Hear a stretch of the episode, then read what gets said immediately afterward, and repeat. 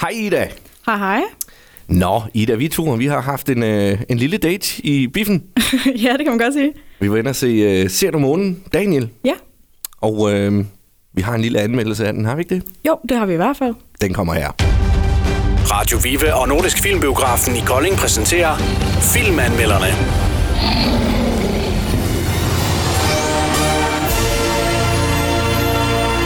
Nå Ida, vi var inde og se øh, det danske drama, Ser du øh, månen, Daniel. En øh, filmatisering af Puk Damsgaards roman af den, øh, om den her øh, danske fotograf Daniel Ryge, der jo sad som gissel i 398 dage hos øh, Islamisk Stat i Syrien. Ja. Du har læst bogen.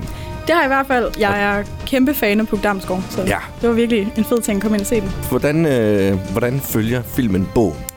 Jamen, øh, film, eller undskyld, jo, film følger bogen meget fint. Øh, den har alle de der hovedtemaer med. I, øh, I bogen, der følger vi også familien og Daniel, øh, mens han er fanget, og vi følger også den her øh, gisselsforhandler Arthur.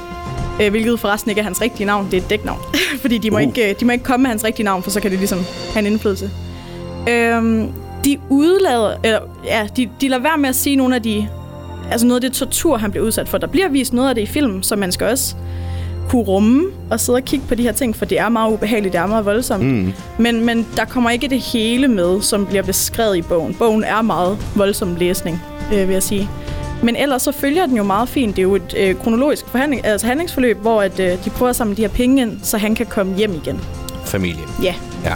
Og det var nemlig det, fordi at, øh, nu har vi jo en, øh, en regering, der siger, at vi forhandler ikke med øh, terrorister. ja, Og øh, det gør jo så også, at øh, når der bliver stillet nogle krav om øh, løsepenge, så øh, siger staten eller vores regering, at øh, det rører vi ikke ved. Mm. Vi vil gerne hjælpe og guide. ja. Og det, øh, og det er også det der med, at firmaer må heller ikke øh, donere. Det er privatpersoner, der skal donere til de her, fordi at det at firmaer donerer, det hører ind under den lov. Så øh, man kan jo også sige, at de her øh, penge, der bliver givet for at løslade ham, de går jo direkte til islamisk stat, og, og hvem ved, hvad de skal bruge alle de penge mm. til. Så det er jo faktisk hvad kan man sige, finansiering til øh, terrorisme, og det er jo, øh, som de også beskriver i øh, filmen og bogen, det er jo en gråzone. Altså, vi vil selvfølgelig gerne have ham hjem, og vi følger jo hans familie, og hvor hårdt det er at se ham være hernede, men samtidig så er det sådan et, hvem går det ellers ud over, at ISIS modtager de her penge? Mm. Altså, jeg synes noget af det, som film i hvert fald mangler for mig, det er at blive lidt mere ved Daniel. Det er selvfølgelig igen, det er jo et dansk drama, så den skal jo gerne kunne fagne bredt. Øh, og det er meget voldsomt, de her ting, der sker, mens de sidder i fangeskabet. Men det, jeg i hvert fald synes var ekstremt interessant ved den her bog, det er, hvordan de her mm, 10 mænd, der sidder fanget sammen, mm. hvordan de opbygger venskaber, og man ser kort, hvordan øh, Daniel står og lærer dem, øh, hvad hedder du, yoga-stillinger, og de begynder Ja. ja. at træne sammen, og ham og James Foley spiller skak.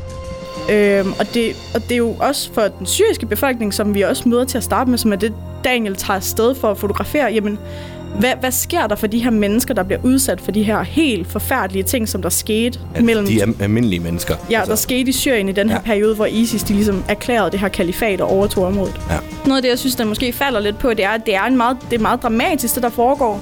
De bliver jo hævet frem og tilbage, og, og familien er stresset, og selvom det foregår et år, så har de alle sammen super travlt.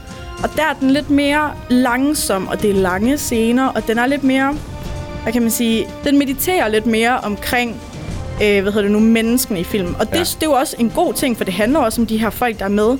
Men, men det handler også om det, altså, hvad der foregår, og det her handlingsforløb, der foregår i Syrien i den her periode. Og der kunne der godt have været lidt mere fart på. Og det tror jeg også er der, hvor det taber mig lidt. Det er, at det, det går simpelthen det går lidt for langsomt. Ja. Nå, men øh, ja, altså det, selvfølgelig så ender det jo med, at Daniel han, øh, han kommer hjem. Det kan vi godt sige, uden Ja. at afsløre en masse. Og han, øh, han, øh, han, i dag, der drøner han jo stadigvæk rundt og tager, tager billeder Ja, i hele verden. Mm. Og han har også beskrevet flere gange det her med, fordi man tænker, hvordan kan man tage ud til de her steder igen, når man har været igennem det her helt forfærdeligt. Men som han også siger, som det også bliver øh, beskrevet i slutningen af filmen, mm. hvad der skete for Daniel var rimelig almindeligt for den syriske befolkning i den her periode. Præcis. Og om ikke andet er der folk, der har oplevet meget værre. Så det, det skabte jo stadig opmærksomhed, og den er især meget vigtig nu, når vi ligesom... Ej, nu kommer de ikke så meget mere, men vi har jo taget imod rigtig mange flygtninge. Hvis den her film kan gøre opmærksom på, at de kommer ikke bare herop for at hygge, men de kommer altså for de her helt forfærdelige forhold, Men måske giver det også et andet syn på de mennesker, der kommer ind i vores land. Og det er 12 millioner på, fr- øh, på flugt, og man siger, at øh, mellem ISIS, eller mens ISIS havde styret dernede, der døde der cirka 400.000 mennesker. Ja. Det er jo en kæmpe mængde mennesker. Ja, det er det. Ida, Ja, lidt øh, stjerner. ja. Altså, den var... Jeg finder jo emnet ekstremt interessant, fordi jeg også elskede bogen så meget. Mm.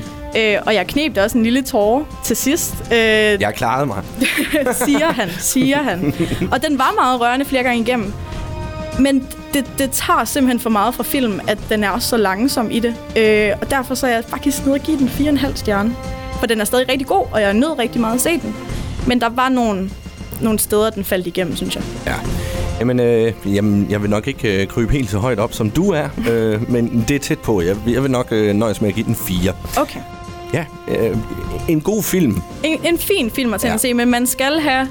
Man skal lige have maven til at holde, øh, holde de scener ud, hvor der Ja. er lidt tortur med og sådan noget. Det er ekstremt voldsomme ting, og det er meget ubehageligt at kigge på. Og man skal være helt 100 på, at det i hvert fald ikke er en actionfilm, for det er det ikke. Det er det overhovedet ikke. Det, det, det ligger traileren lidt op til, synes jeg. Lige præcis. Men øh, skal man heller ikke dømme film på traileren. Nej, det er rigtigt. Det var, øh, det var faktisk en, øh, et godt punktum. Ja. Ida, tusind tak for nu. Øh, Ja. Jeg glæder mig til, at vi skal i biffen igen. igen. jeg. Godt. Ha' en god weekend. Det er lige meget. Filmanmelderne blev præsenteret af Radio Viva og Nordisk Filmbiografen i Kolding.